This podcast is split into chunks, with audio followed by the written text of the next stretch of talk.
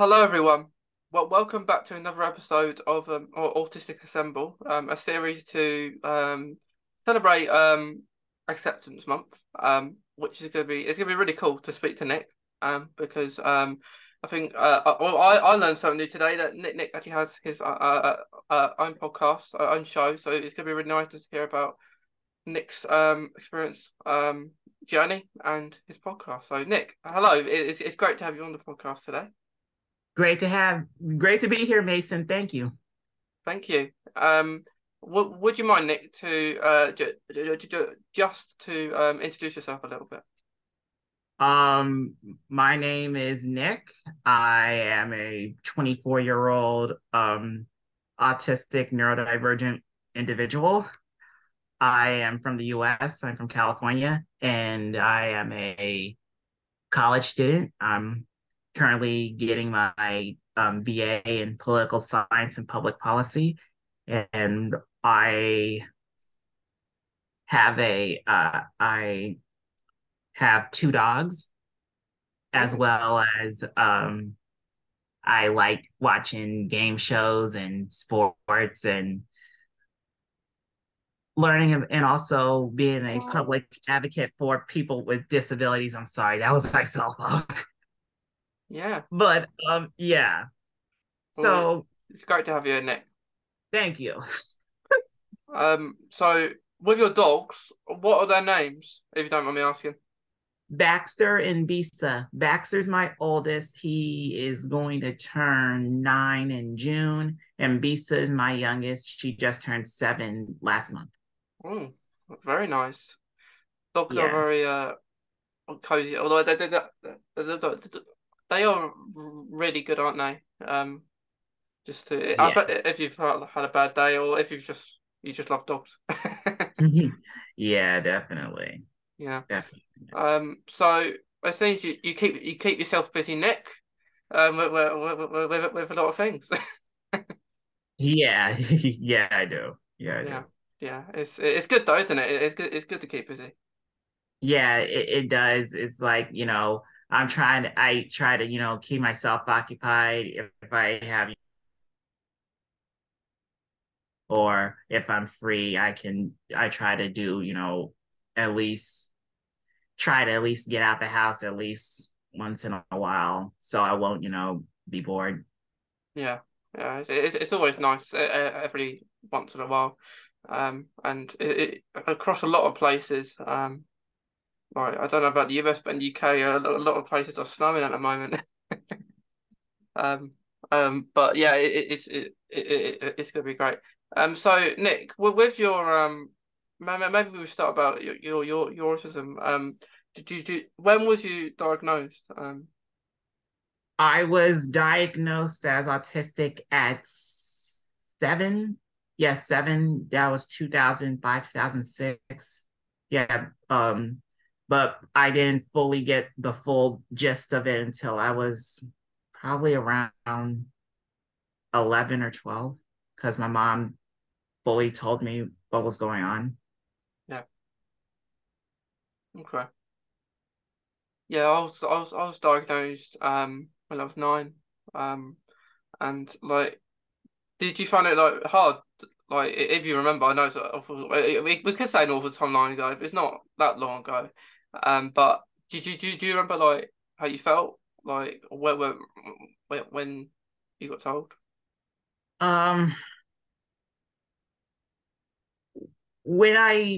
When my mom told me, and when my teacher also told me, at first I really didn't understand, because when I was younger, I really got picked on a lot as a kid at school, and I thought it was something wrong with me because it felt like I was different than everyone else. But then one day my mom told me, back then they called the type of autism I had Asperger's syndrome, which a lot of autistics and neurodivergents don't call it that anymore. But then when I, you know, fully got, you know, understood what I had, I I decided to, you know,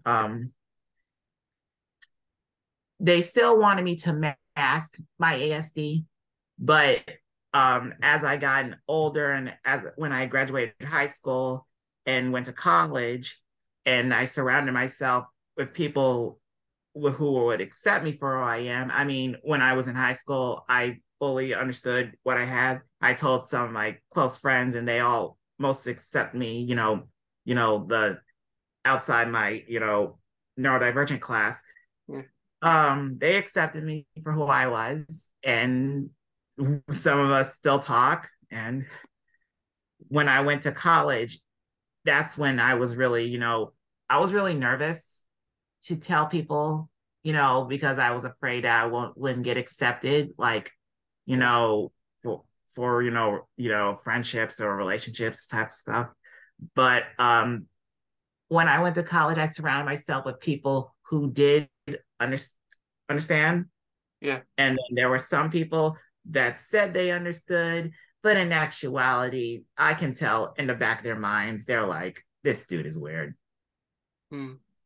Yeah, I can understand that, because when I was at school, especially like the early years, around maybe that, but where you get diagnosed, like 7, 8, 9 kind of years, I found I got picked on as well, and I always felt maybe because I'm different, like you said, that you feel something is wrong with you because you're different to everyone else, you act differently maybe. You won't talk to people maybe as much, or maybe because you feel they don't like you, and sometimes it's really bizarre reasons why they do pick on you. Normally, if it is just one, it escalates to more because they don't want to be picked on themselves, so they hang around with the people maybe picking on someone, so they are not the next target, which is quite sad, really, but you can understand as well, in a way, but yeah, it happens a lot with autistic people, really, doesn't it? Like, people get bullied and picked on. Yeah, definitely. I mean, I feel like people who say they understand people with ASD and they, sympathize with them, but sometimes there are people who say that, but still in the back of their minds, they don't want to seem, uncool to the people they hang out with. So they basically just isolate themselves away from the people with ASD because they feel like they're not cool enough or they don't understand, which is certainly not the case. We understand what's going on. It's just we have different comfort zones for us. Yeah. And sometimes, we just feel comfortable being in our own comfort zones. Sometimes we like to step out of those comfort zones, but we got to do that on our own merit. We can't, be, pushed into, out of the frying pan and into the fryer, Yeah, definitely. And we all have our own minds. We all have our own minds, and we process things differently. We might process something faster, we might process something slower. I know for me, if at school, perhaps if a teacher is blurting out, you've got to do this, then do that, all in one go, I'm lost from when we've even started. So yeah, and then I remember at school when that happened, and I would ask. I would almost be afraid to ask. It shouldn't be like that. Like, you should feel like teachers tell you to ask if you need help, and you would do that sometimes, and you wouldn't think. Sometimes you would feel like, I'm not going to bother because I'm not going to get the help anyway. So what's the point? If you're going to just explain the same thing as the same way you did it, it's just about changing ways, really, isn't it? Yeah, exactly. Especially when it comes to instruction and stuff, when I was younger, my teacher basically, helped when I was like in middle and high school, elementary, middle and high school, they just went by the instruction slowly so we could all understand. But as I went to college, I basically had to be my own advocate and say, I had to go up to my professors and say, is there, some stuff I need to understand? Because I'm trying to understand this material, but I really don't. So can you please clarify one more time for me, please? So at first, when I was like, 15, 16, it was a little bit tough for me. But as I gotten older, it became, second nature for me, just speak up for, what I need. Yeah, definitely. And I guess it's so sometimes you're more comfortable maybe around someone else, maybe one teacher to another. You grow that connection over the years that you're there at school. And me, I was at the start, I was very silly. I would copy people's behaviours to try and make myself look cool. But and then I would realise, for a time, because I didn't want to be different to anyone else.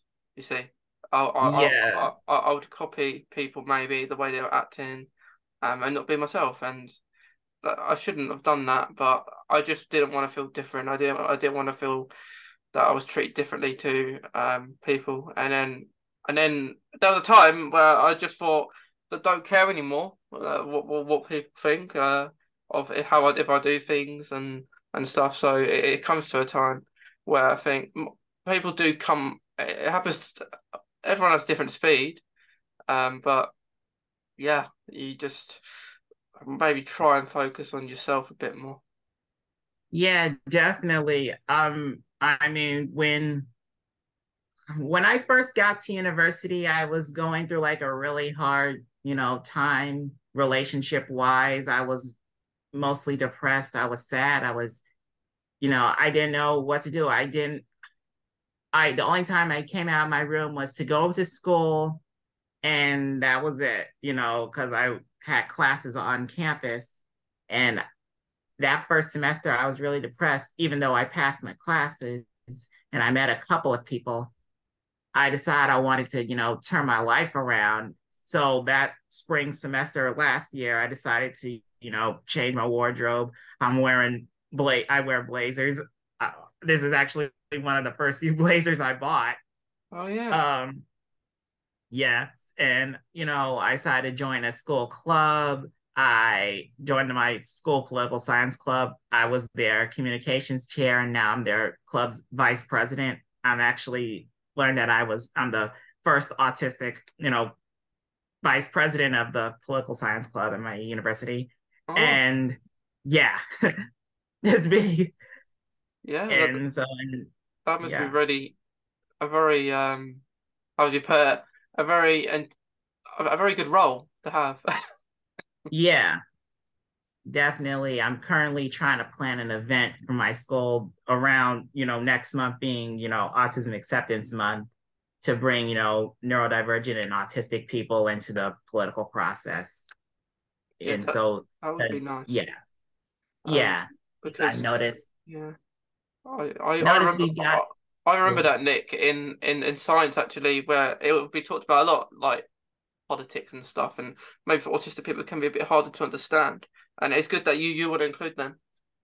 Yeah, definitely. I mean, we got a sense of justice, and we are passionate about stuff, about, trying to get advocacy as well as, accessibility and more inclusion, and I think we should start it at the political process, and I hope that,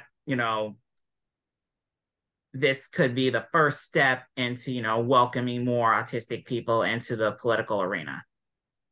Yeah, I couldn't agree more. But as we probably know, Nick, there's a lot of arguments, isn't there? Yes. With politics. Yes. Definitely. Yeah. Definitely. So I would love it to be talked about more. Like, it should be like, I know it's talked about in science, but maybe it should be like a little, maybe a starter lesson of the day, or maybe universities or schools and stuff. Probably more so maybe last years of school and university, because I think they're probably the right years to be talking about this, politics, because it's very complicated to understand, isn't it? In ways. Yeah, definitely. I just, you know, hope that this, but overall, back to, you know, the spring of last year, I made a lot of friends, made a lot of new friends, you know, I still talk to some of them. Some of them are still in my class. So I shout out to them if they're listening. Yeah. That's great. So, but overall, and also made a lot of friends in my university who are autistic and on the neurodiversity spectrum. We still talk. And also, a couple of my friends, we were trying to get a resolution passed by our student government to make things, to bring, you know, more disabled and more neurodivergent people into, you know, have more accessibility, to bring them all involved on campus and at the university, where we've been trying to, you know, pressure student government as well as the school administrator to implement policy changes to make the campus more accessible for neurodivergent students when it comes to events and classes. Yeah, I think that's a really good idea. Because how are you with events with your autism? Like, do you mind going to things with lots of people, or do you like to keep your own space? Yeah, last year I started to you know get out of my comfort zone a lot more, because we've been sequestered at home for the last year and a half because of the pandemic.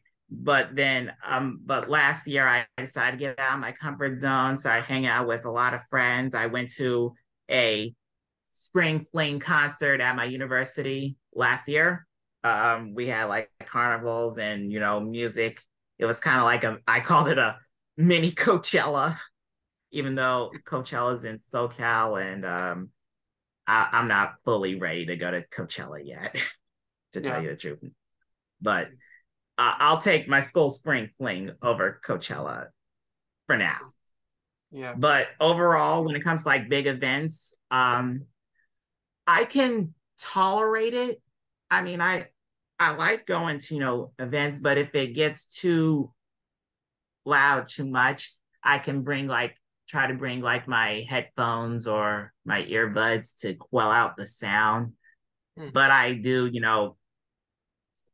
dance to the music and participate in it. Yeah. I actually think probably a lot of masking goes along in events, actually, probably for a lot of neurodivergent people. Yeah, that's why I mostly mask at the events. I'm sorry if you hear barking, those are my dogs. But when it comes to,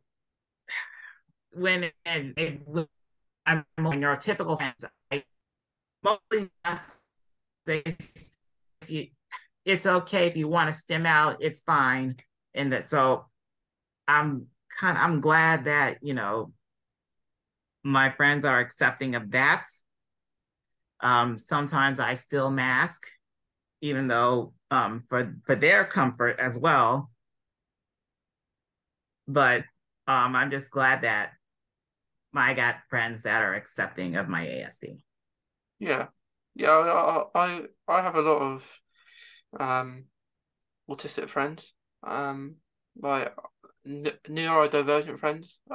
It's the term we now use. They're very confusing sometimes. But it's all involved in that bracket, isn't it? And then I also do have friends that haven't got autism, but they do. I do get asked questions sometimes, and most of my friends are autistic, but they are related to myself as in some way, like maybe with hobbies, interests. Quite a lot of my friends like the same things as me, but but some don't. Yeah, definitely.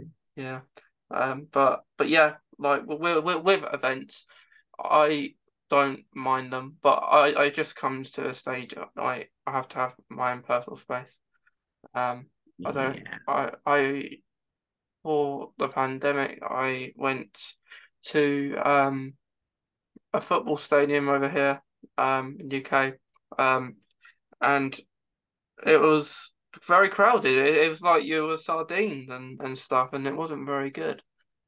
Which I would love more sensory rooms around a lot of maybe places. I mean, not just schools and colleges and stuff like that. I want it at different places. I want it at places where you wouldn't usually think a sensory room would be.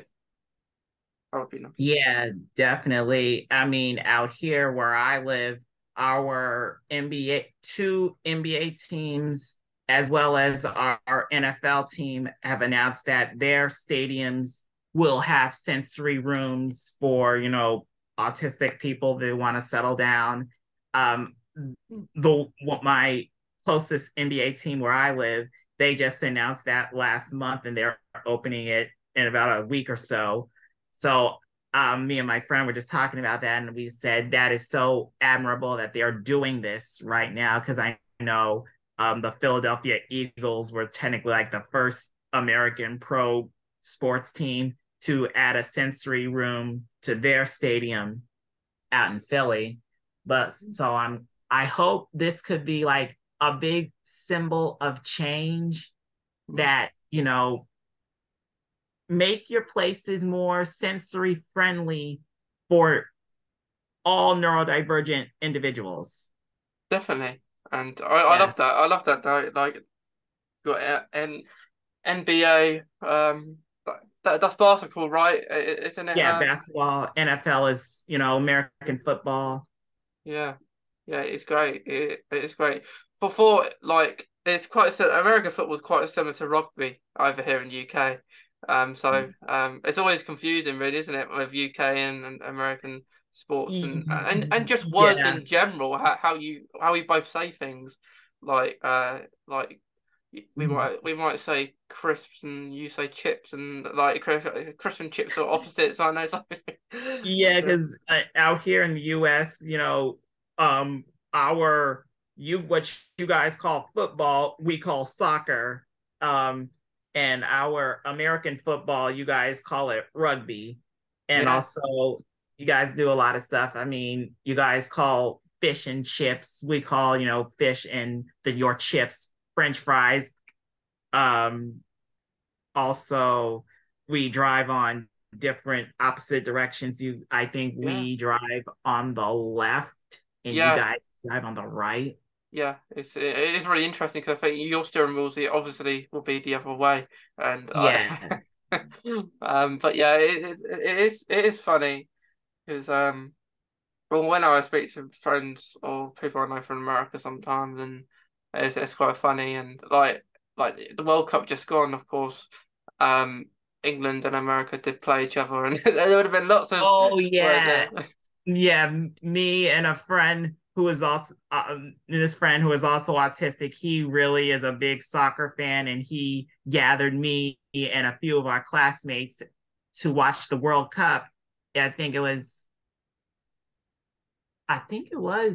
England and U.S. playing? Yeah, they were, I think it was that game. Yeah, we watched, we were all, you know, cheering. It was so awesome to have that type of, you know,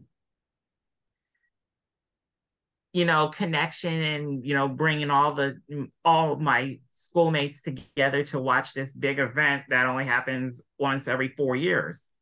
Yeah, I think America is one of the countries that could be hosting the next one as well. So yeah, I think they're splitting it between Mexico as well, and Canada. Yeah, and Canada. And I actually watched Canada at the World Cup, and they looked very promising. They looked like a future side. Like, they were a bit unfortunate. They did play really well though. But I always like it when these events come up, and like football, and like I love football myself. Like I'm always watching it when it's on, and it, yeah, I that definitely sports is one of my interests there, Nick, and it seems like it's yours as well.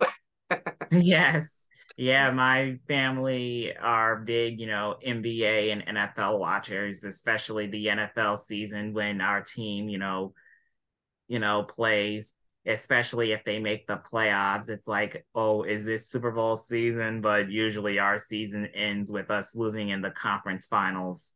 Hmm. But hopefully we'll go back to the Super Bowl next year. Yeah.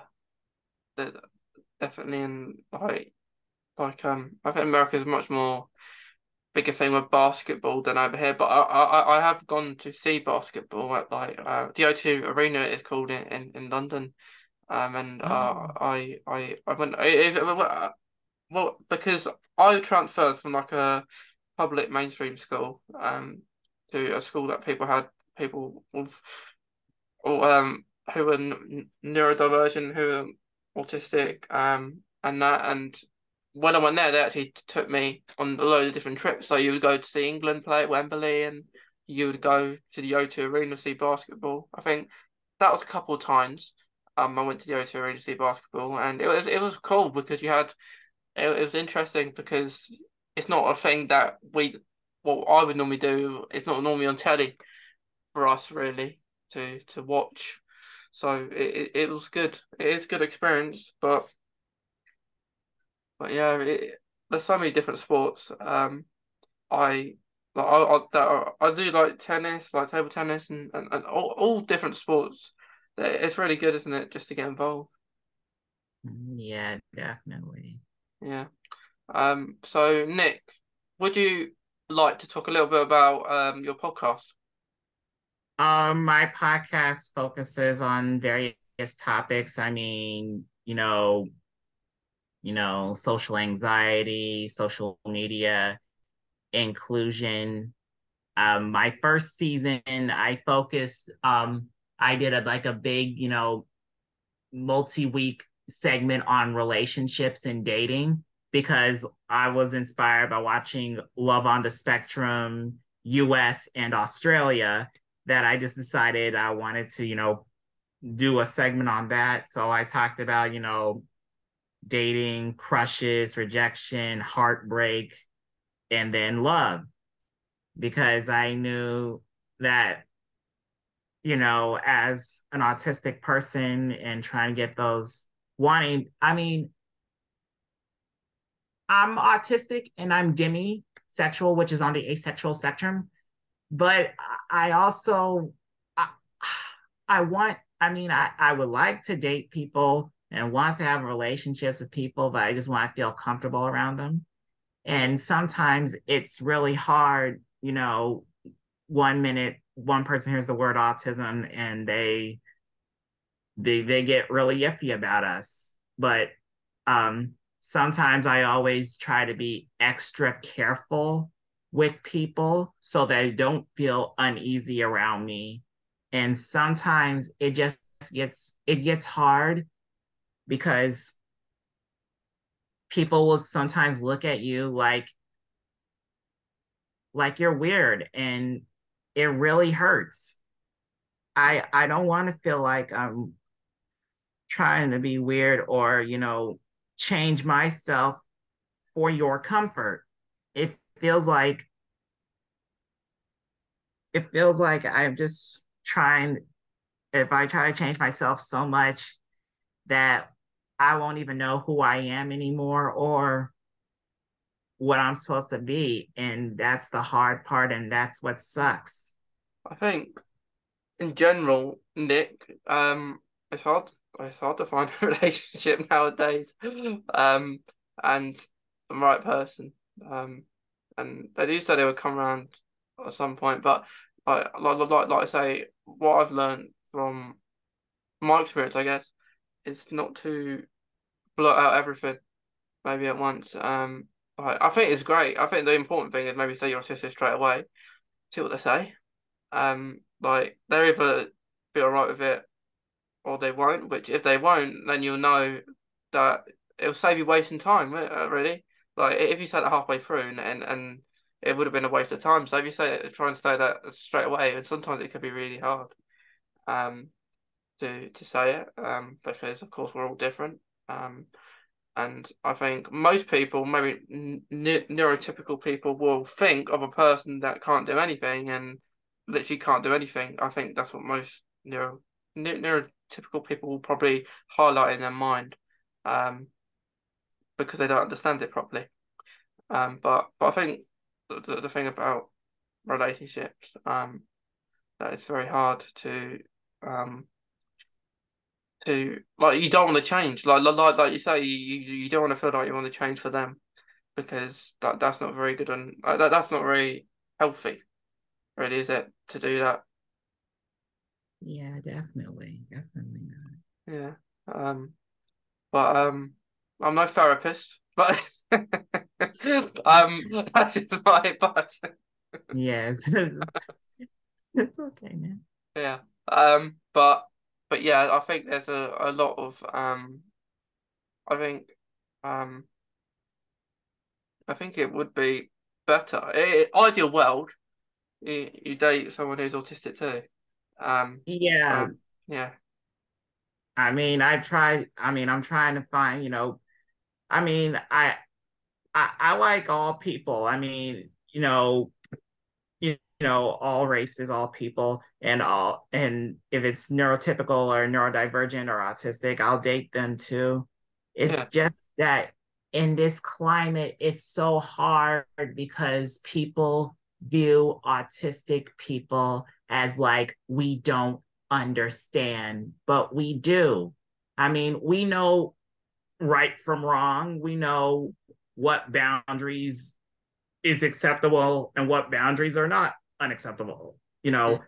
It's just that sometimes we need to learn to have a better understanding. If you want space, we'll give it to you. If you want us to talk to you, we will. Like, yes, you just gotta communicate with us so we understand you. Yeah. Not give us the silent treatment or just feel like we're doing something wrong, but you're still giving us the third degree. I think the thing about it is that you just, if we're honest, you should expect the partner, who they may be, to be honest as well. Because if they're not, and you get accused of things halfway through saying, like, which does come up a lot sometimes, where you're accused of not communicating and talking, and then you think to yourself, that's a load of rubbish, where you've been communicating and in fact is the other person hasn't. And if it might be to do with mental health, it might be to do with something else, but if you actually communicate, it can actually work where you can help someone understand. They might not understand it. If, for example, they don't know what autism is, you go with someone who doesn't know what autism is, you explain it to them, and they will get a bit of understanding. It's like anything. Like, you might have, like, something else that people don't know about. And, like, us being autistic, the partner who we're with might have something else as well that we don't know what it is. And it's all about learning. You learn with each other.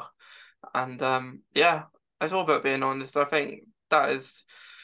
Like, if people go on about exes and stuff like that, while you're in it, you kind of think, which I learned as well, like, you kind of think, you're in the mind, you don't want to say anything, but at the same time, you think, are we still going on about the same thing? Yeah, definitely. I'm 24. I've had a lot of crushes, but I've only had, like, 2 relationships in my life. One I was younger, but I was still learning. And I had one relationship, when I was in college, college, but that didn't last really long. And it was mostly virtual, and it ended in, emotional heartbreak. Yeah. It's not great, is it? Really? Yeah. Nick, because it's very hard, virtual as well, because like it's all over text really, isn't it? And FaceTime maybe. Yeah. But yeah, I think just in today's life, it's hard. It's hard to find anyone because it's hard to read signals. Really, it's hard to do it all. Yeah. Yeah. But I think it's nice as well when you don't have anyone to, like, it's almost like it, when you do have maybe a partner or your lover or something like that. It's very stressful, isn't it? I think it does really affect your mental health, and you're worrying about if you should message them or you should wait. I mean, then I think either way you'll get moaned at sometimes. But yeah, it's just very hard to find who is there.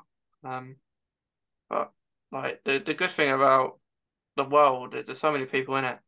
And at some point, well, you don't know when, but they just magically happen. Apparently, that's what happens, and I guess we just wait and seek an opportunity and fulfill it. But yeah, I think it's good to talk about that because it's always good to talk about that with being autistic as well, because you just don't want to feel judged, do you really? That because you have autism doesn't mean you can't do things. Yeah, I mean, like, I don't want to feel like, and that's the thing. It feels like when I try to, meet people, especially if I want to try to, rebuild a circle of friends, I don't want people to feel like I'm being a burden or being bothersome to them because of, if I try to, reach out. It's just, it's hard. It's hard, and it's sad that,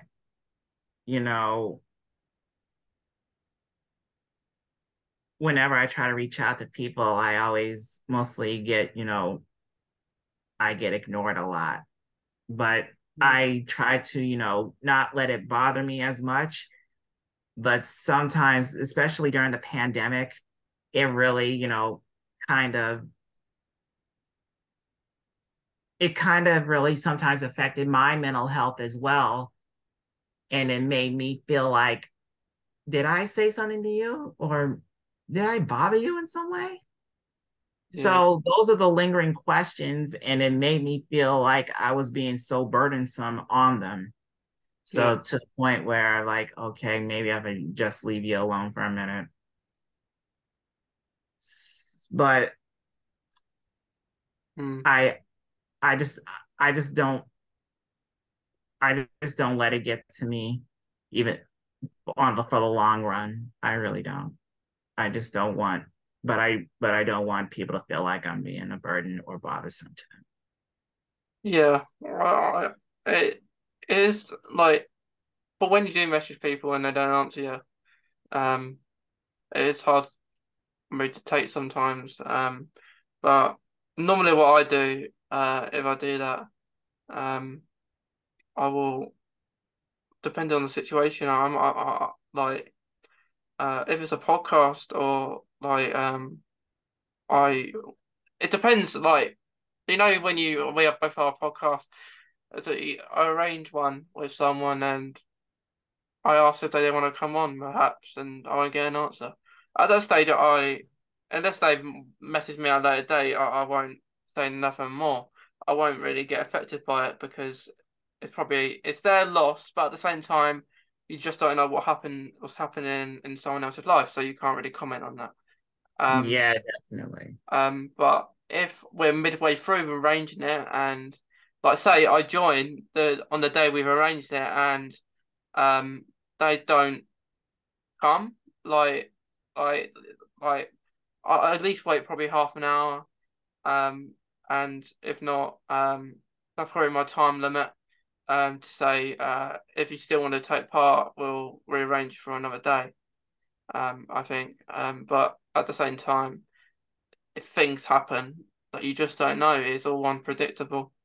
But yeah, it is sad. Sad in a way that is like it makes you feel bad that maybe you've done something wrong. If it's like a friend, because if they're not answering you, you probably feel like you might message your friend, let's say Bob. Let's say you message your friend Bob and you said, "Hey, how you doing, Bob, today?" And Bob hasn't answered you.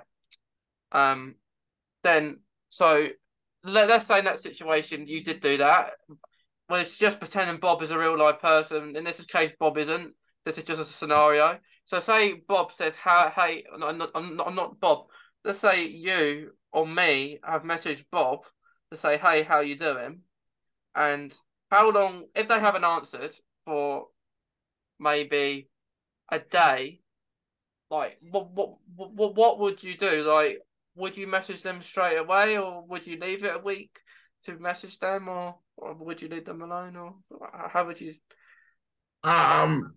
I would message Bob or the individual, and if I would wait a minute, and if if they don't respond, I would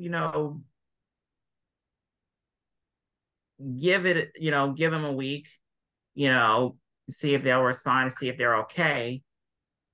Or until they respond back. If they don't respond back, maybe they're busy with something, or maybe they don't want to be bothered. If that is the case, I'll respect that. But overall, I just want to let you know. We just wanted to know if you're still alive. Yeah. Yeah. I pretty agreed. If it is that drastic of a situation, but yeah. In this case, Bob's fine. He's okay. It's good to know. Yeah, but I think within certain situations, with the power of text, you can't read anything. It's almost like you don't see the person; you just see words. You might see their profile, but the profile just is still, isn't it? Like, doesn't move or doesn't talk to you. What I think is that, like, if it's the same, if it happens a lot, maybe it's hard to wonder if something's going on. But yeah, maybe especially in the time of pandemic, especially during the lockdowns, it would probably affect you more. Maybe to maybe not in a lockdown because you're not doing much, or you can't do much because it's very limited. Yeah, I mean, like, you're only limited to one area of where you are, or a few hotspot areas of where you are.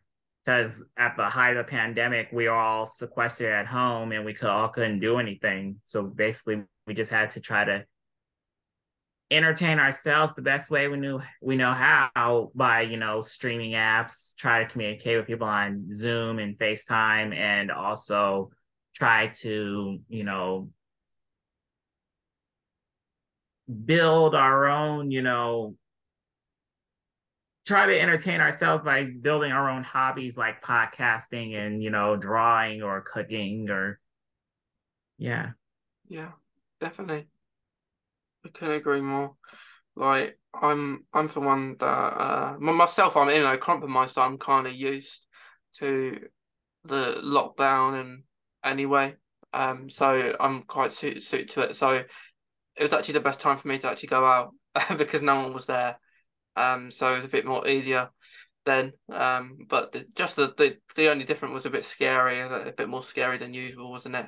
Hearing everything on the news, which I did have to turn off. I couldn't listen to the death count each day, especially with mental health. It does affect you with that. So it was just a bit stressful. But yeah, I think it's one of those times during the lockdowns where you get the time to do other stuff, like maybe create a podcast for one. Which we both did. But yeah, so that was your first series kind of on love. So like, how many series have you done in total on your podcast, Nick?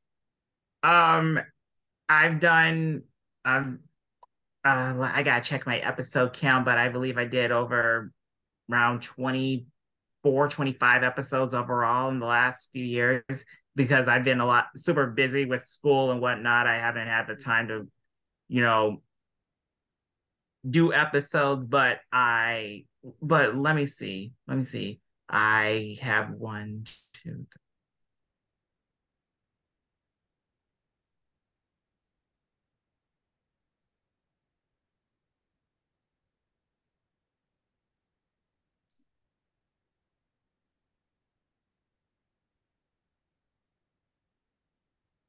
Thirty-nine episodes, actually. I 39.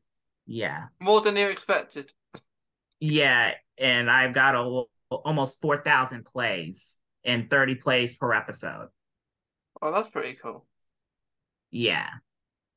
Yeah, I think I've got about the same. Like I've done, I can't count how many episodes I've done, to be honest.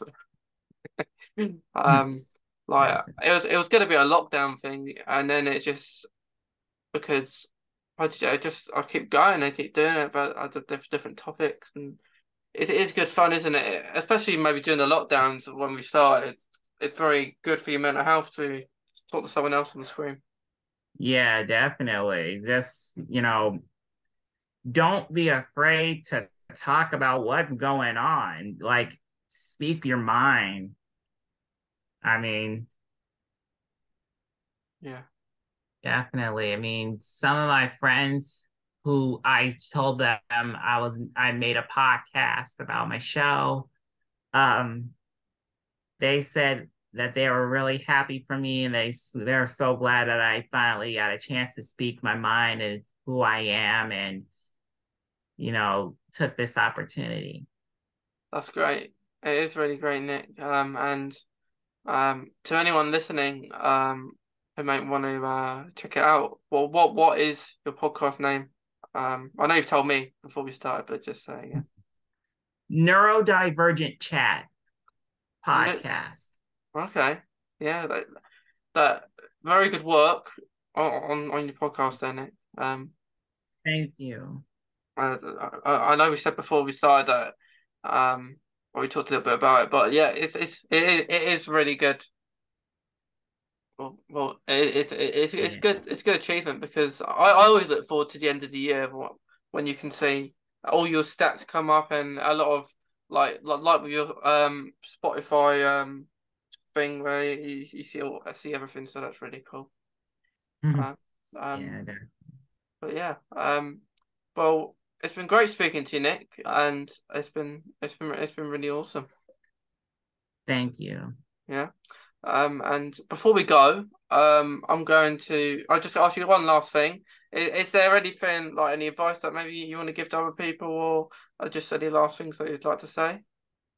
Yes. To everyone that's listening, to all our autistic and neurodivergent friends, don't be discouraged. Don't give up. If you have a dream and you have people told you that your dreams wouldn't and couldn't come true, don't listen to them. Follow your heart and follow your passion. If you're passionate about something, go for it.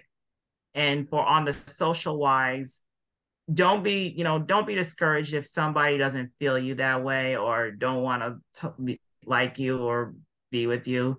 You find people that likes you for you and wants to be there for you. And to all the neurotypical people who are listening, I want to say, give neurodivergent people and autistic people a chance. At least show them a hand of friendship, gratitude, kindness. And trust me, you'll learn a lot about autistic people, really, if you get to really know us. You'll be in for a really beautiful experience. Definitely. I couldn't agree more, Nick. with your advice. I definitely agree. And is it right by saying that you are the vice president of your university? Yeah, political science club. Yeah, a science club where you're going to be doing some things and trying to get autistic people involved in it, and I think that's great. Yeah, thank you. Thank you. Well, I hope to anyone who's seen this episode today, we hope you've enjoyed it and enjoyed what we've been talking about and Nick's journey. So thanks to everyone who's tuned in today, and again, thank you to Nick, because it's been awesome speaking to you. Thank you very much, Mason. I'm really glad to come on your show.